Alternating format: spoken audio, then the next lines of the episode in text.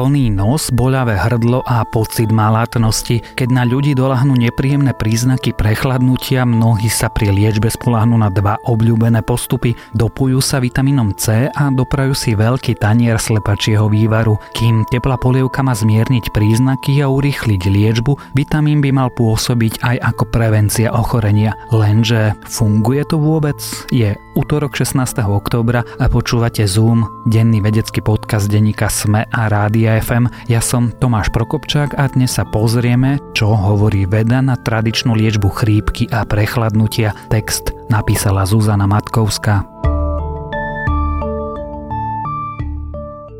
Soplíme, kašleme, kýchame, cítime sa mizerne a tak siahneme po múdrosti našich starých mám, dopujeme sa veľkými dávkami vitamínov, varíme si slepačí vývar, Otázkou ale je, či sú to práve dobré postupy. A tak sme sa pozreli, čo na to hovorí veda. Ľudské telo totiž využíva vitamín C na množstvo dôležitých procesov. Napomáha správnemu fungovaniu imunity, štruktúre kostí, tvorbe hormónov nadobličiek, strebávaniu železa a zdraviu pokožky. Problémom ale je, že telo si tento vitamín nedokáže vyrobiť samo. Do tela sa dostáva prostredníctvom stravy, zvyčajne v podobe citrusov, paradajok, bobuľovej a zelenej zeleniny. S príchodom chladnejších mesiacov sa však niektorí ľudia rozhodnú namiesto väčšieho množstva čerstvej zeleniny radšej doplňať dôležitú živinu tabletkami. Doplnky síce obsahujú veľkú dávku vitamínu, no iné živiny v nich chýbajú. Má to teda nejaký zmysel? Rána tabletka C síce môže pôsobiť ako účinná prevencia, no priemernému človeku nezníži počet prechladnutí ani nezmierni ich priebeh. Ukázalo sa dokonca, že pokiaľ ide o trvanie prechladnutia, rozdiel nebol výrazný a dobrovoľníkom, ktorí začali vitamín v tabletkách užívať až keď ochoreli, sa nie len, že nepodarilo skrátiť liečbu, ale ani zmierniť prejavy ochorenia.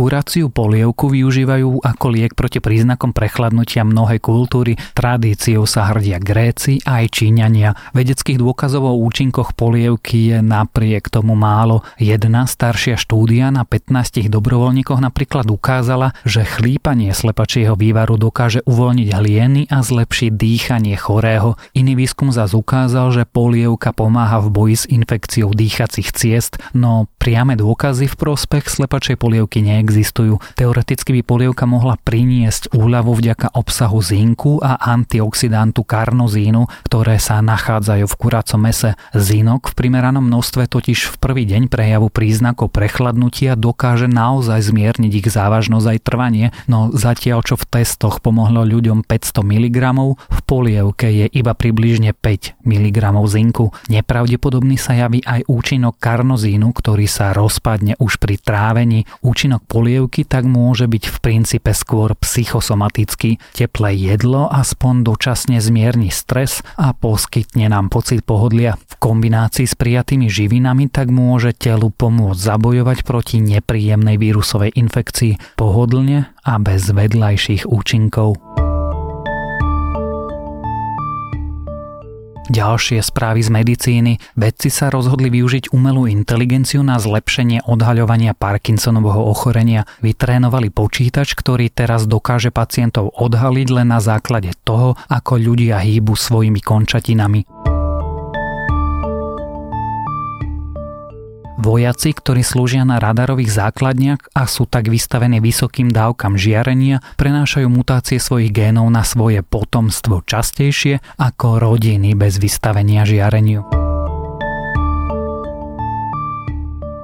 Genetici zistili, prečo majú síberskí haskiovia modré oči. Analýza 6000 psov ukázala, že dôvodom je mutácia na psom chromozome 18. Viac takýchto správ nájdete na webe Denníka Sme.